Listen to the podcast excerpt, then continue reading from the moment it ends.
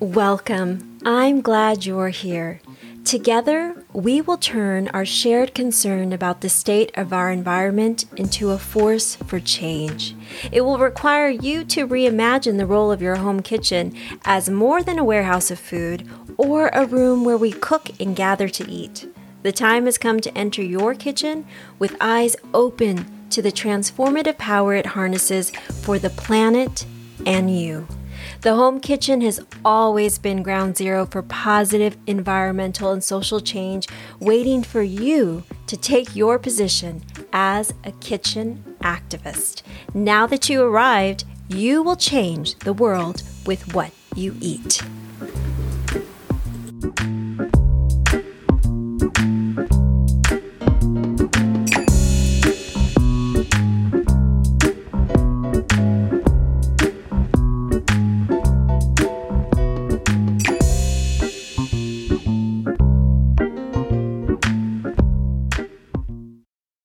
Welcome. I'm so glad you're here. Some of you might have noticed that I did not post anything for last week. And it was because I've been really busy working on my upcoming book called The Kitchen Activist, which will be out spring of 2025. And it sounds like it's a long time from now, but really it's not when you're writing a book because so many things that need to happen before a book is published. This is where you can help me. I've written the full manuscript and now I'm going back and looking at every single sentence and every single chapter to make sure it's the best that I can produce. The reason I, I'm doing this is to be of service and it'll land with people who will take the, this book and really just start to implement a lot of these um, action steps and change how they approach their kitchen and cooking and food procurement and truly start to change the world with what they eat. And as m- more of us do it, we really can make a difference and we will make a difference. Individually, we're doing this work, but collectively is where we, we make a, a difference when we merge that influence. So I'm going to read to you what I've been working on for the introduction. I've been, this is probably like the sixth, at least the sixth version of this introduction. And so this one is really pulling from all of these different versions of an introduction that I've written. And I'm settling into this one. I think this may be the one but I really could use your feedback. Email me at info at eat less water or direct message me on Instagram. Send me a text message. Um, and just let me know what you think. If you think I, I'm on it, uh, if you think it hooks you right away, if you feel like there's parts in this where the pace starts to move too slow, let me know. So these are, in, in other words, you're like my virtual writers group giving me feedback. And thank goodness I also have a wonderful writers group that gives me great feedback on all my pages. I couldn't have written Eat Less Water without them. And they're doing the same with the kitchen activists. But in many ways, because they've been on this path with me for so long, they know this terminology and concepts.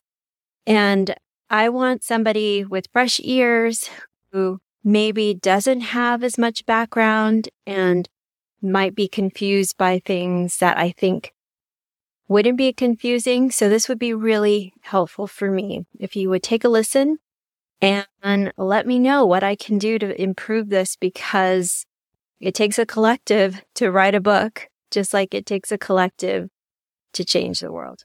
With that, here it goes. We can change the world with what we eat. Well being served here. Those simple words carved in wood above my kitchen sink remind me of the transformative power harnessed in the kitchen. The home kitchen has come to mean more than a food warehouse or a place to cook. It is ground zero for environmental and social activism, working to align food shopping, storage, and preparation with my vision for people and the planet. The daily journey to the kitchen, which not too long ago only served a purpose, now gives me purpose. This wasn't always true. When my three kids were under five, the thought of making dinner was overwhelming. Once I reluctantly made it to my kitchen, I remember thinking, I have to cook at least 300 meals a year for the rest of my life. I'd open the refrigerator and look blankly at the contents. I do the same in the pantry. What will I make?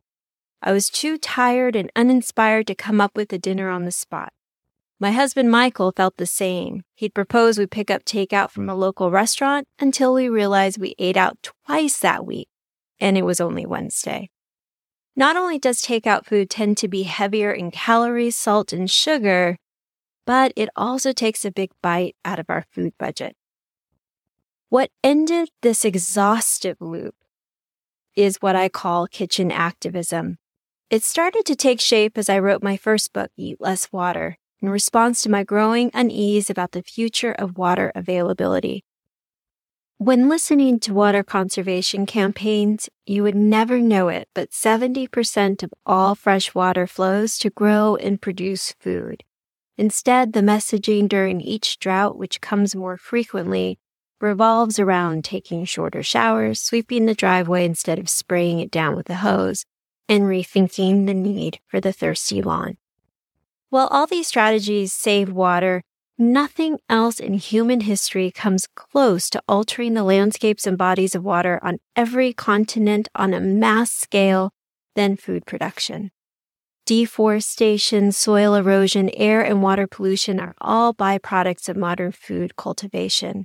In addition to being the largest user of water, the global food system accounts for one third of all greenhouse gas emissions, the leading cause of climate change.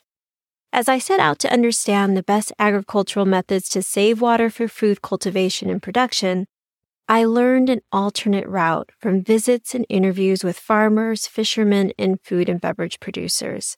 One that doesn't lead us to severe water scarcity and worsening climate fueled disasters.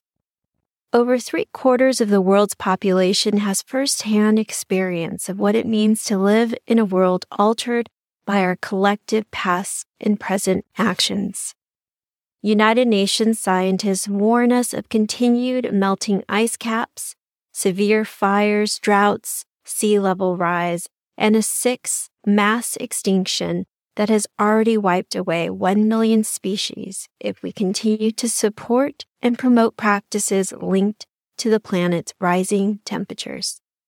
For me, the climate crisis came to my doorstep only weeks after Eat Less Water was released. In December 2017, the hillsides near my coastal home in Ventura County, California erupted in flames. The fire traveled up the coast along the mountain range to neighboring Santa Barbara. Within hours, over 1,000 homes were heaps of ash on concrete foundations. Then came the oppressive smoke Inside our homes, we watch billions of embers, fragments of memory that had once been a tree, favorite toy, a front door, settle onto our sidewalks, cars, and lungs. Schools closed. We sheltered in place for days that turned into weeks. When the air cleared, the rain came. Water dumped all at once, dislodging boulders from the newly burnt hillside. The root systems from shrubs and trees that held the soil in place were gone. Stone, mud, and water flooded homes in the early morning, taking more than possessions this time. The water and debris swept away 23 lives while they slept, including four children. Kitchen activism is how we turn our hope to save the planet into action, to end these harrowing events caused or worsened by climate change. Consider the following statistics as potent examples of how conventional agriculture is built on an unsustainable business model, exploiting human and natural resources. And it leads us away from the climate and water solutions we desperately need. This year, 18 million acres were deforested, as has been the case for decades. Forests are the Earth's most significant carbon stores and can help dial back warming temperatures caused by carbon emissions. Most of those precious forests are cleared away for cattle raising. In Brazil alone, the global leader in beef exports, cattle are responsible for 75% of the deforestation in the Amazon. Soil with organic matter, SOM, holds water at 80 to 90% of its weight and can store carbon. Two handfuls of SOM can hold more microbiology than all the stars in the galaxy, but not in soil treated with chemicals or petroleum fertilizers. 99% of all cropland in the United States is treated with chemicals.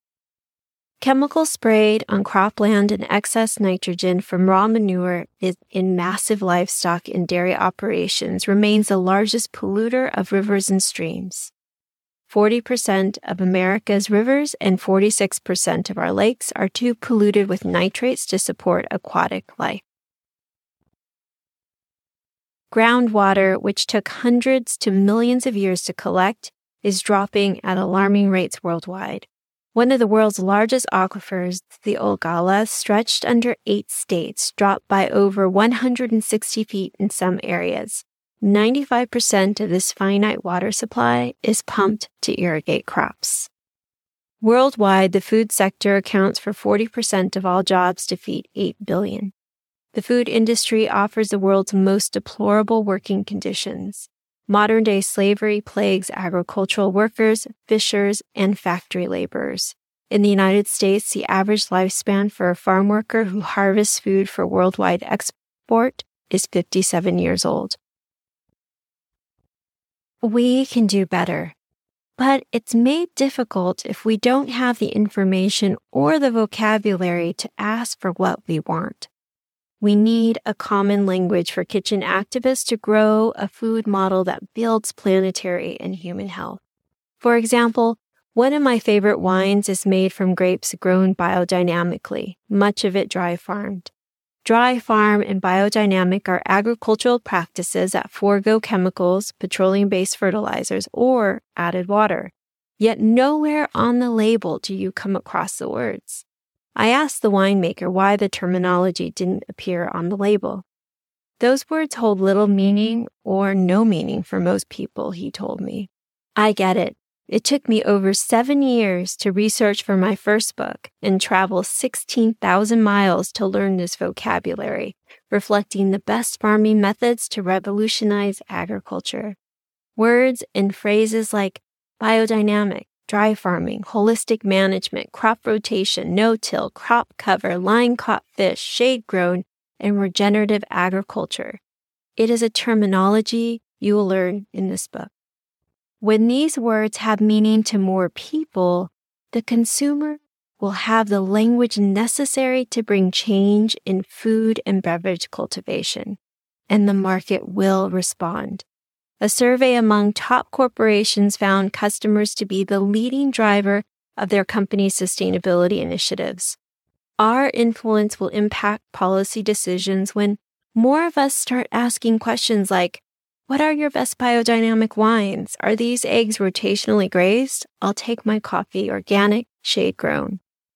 Kitchen activism provides a structure to align food procurement, storage, and preparation with our desire for environmental and social change. It equips us with practical approaches to waste less food. The home kitchen wastes more food than restaurants, farms, and factories. Kitchen activism provides a structure to align food procurement, storage, and preparation with our desire for environmental and social change. Visiting small organic regenerative farms and factories that support them around the country encouraged me to connect with those who produce my food and beverages close to home. I shifted many purchases to the farmer's market. I asked the vendors questions utilizing the new vocabulary I learned on my farm and food operation visits. At the same time, I was cultivating friendships. The ingredients in my pantry and refrigerator started to tell the stories of people, places, and how it was cultivated. When I'd reach my produce bin, I think of Jose, who seeded and harvested my leafy greens on his small farm, pesticide free. He arrives at the farmer's market twice a week, ready to greet his customers. A few times he let me pay for produce the next time, something that could never happen at a grocery chain. Through these human interactions with my local regenerative farmers and food producers, my food held more meaning, and I didn't want to waste any of it. I learned to use the whole ingredient, freezing the chicken bones for broth, and found uses for vegetable parts I had discarded before, like turning carrot tops into pesto.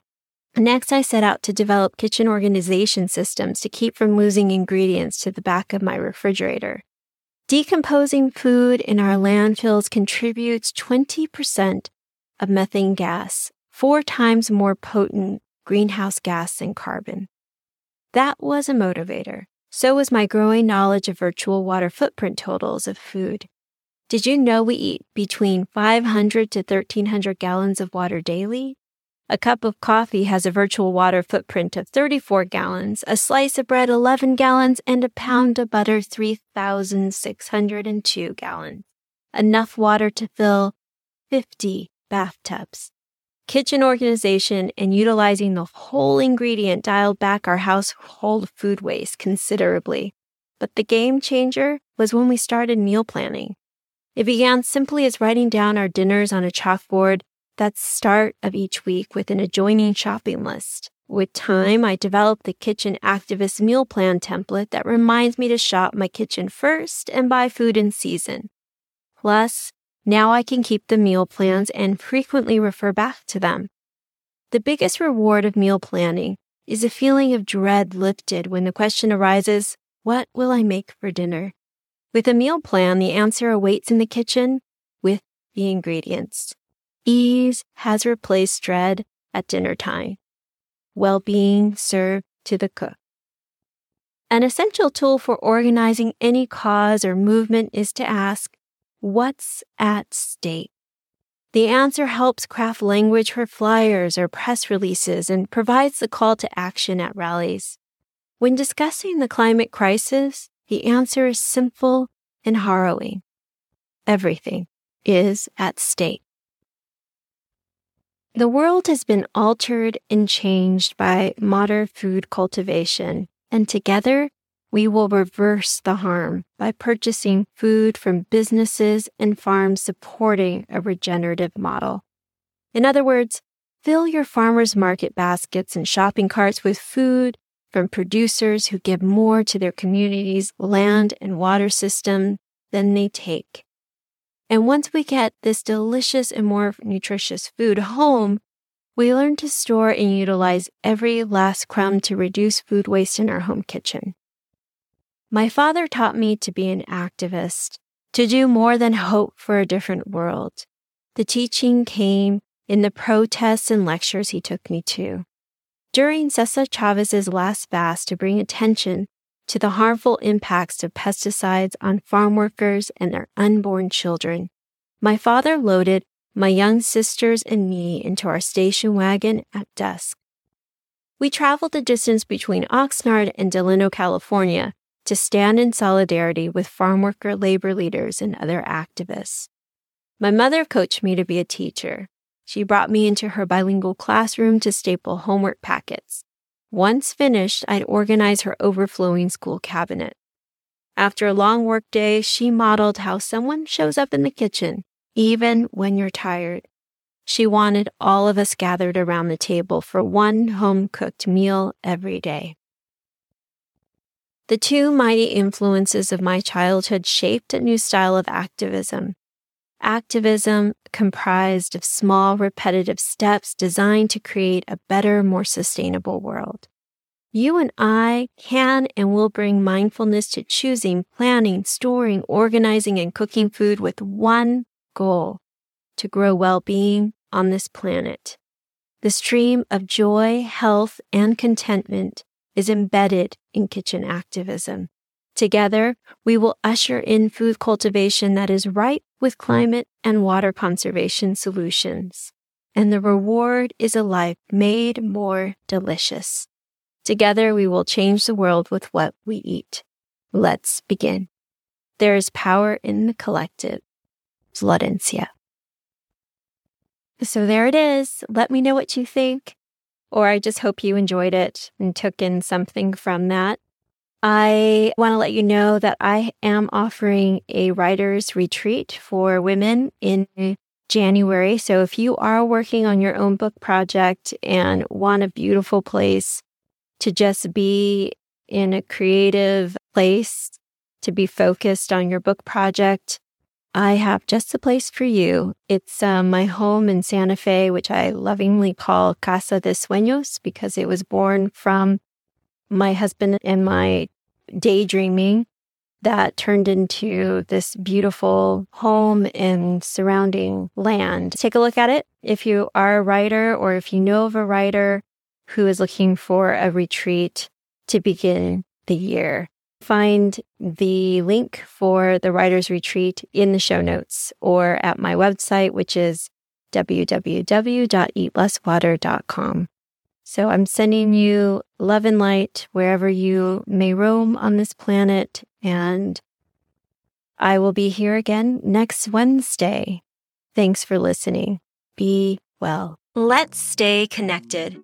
Sign up for my newsletter and receive more tips in your inbox weekly and 15% off your first purchase at the Eat Less Water shop. You can also find me on your favorite social media space at Eat Less Water. Please remember to hit subscribe and leave a review, even if it's only the star rating, because every one of them will increase the chances of other like minded folks to find us. Thank you for joining me on this journey to eat less water. Together, we will write the story of well being for this planet we have the privilege to call home. Meet you back here every Wednesday. There is power in the collective.